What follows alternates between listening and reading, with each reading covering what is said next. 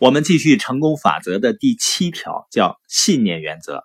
信念相当于什么呢？假如说你现在有一台性能非常强大的跑车，油箱里呢也加满了汽油，那你还需要什么呢？还需要点火装置，让汽油燃烧起来，这样呢车才能够飞速的前进。否则的话呢，车的性能再好也没有用的。那么一个人怎么能够行动起来？飞速的前进呢？汽油呢是给汽车提供动力的燃料，那给人提供动力的燃料就是一个人的梦想。那点燃人梦想的点火装置呢，就是相信，或者说呢是信念。所以你会发现呢，很多人做事情呢，他不去建立自己的信念，他不靠信念，就会呢走走停停。而且我发现呢，很多人他做了同样的事情。也付出了同样的努力，甚至更大的努力，但结果呢却不一样。这跟什么有关系呢？跟他们的相信程度有关系。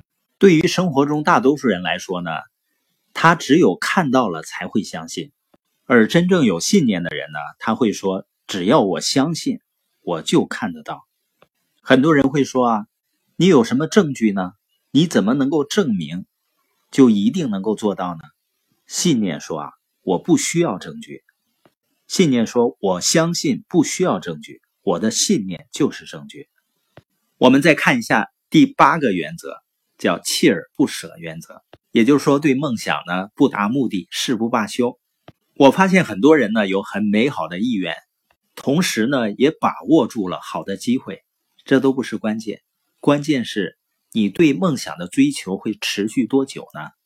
是遇到第一个障碍就停止？遇到第一个嘲笑你的人就停止，或者是遇到第四个嘲笑你的人，还是第八个，或者是呢？你运用永不放弃的原则，不断的去追求，直到你拥有你生命意义所应该拥有的一切。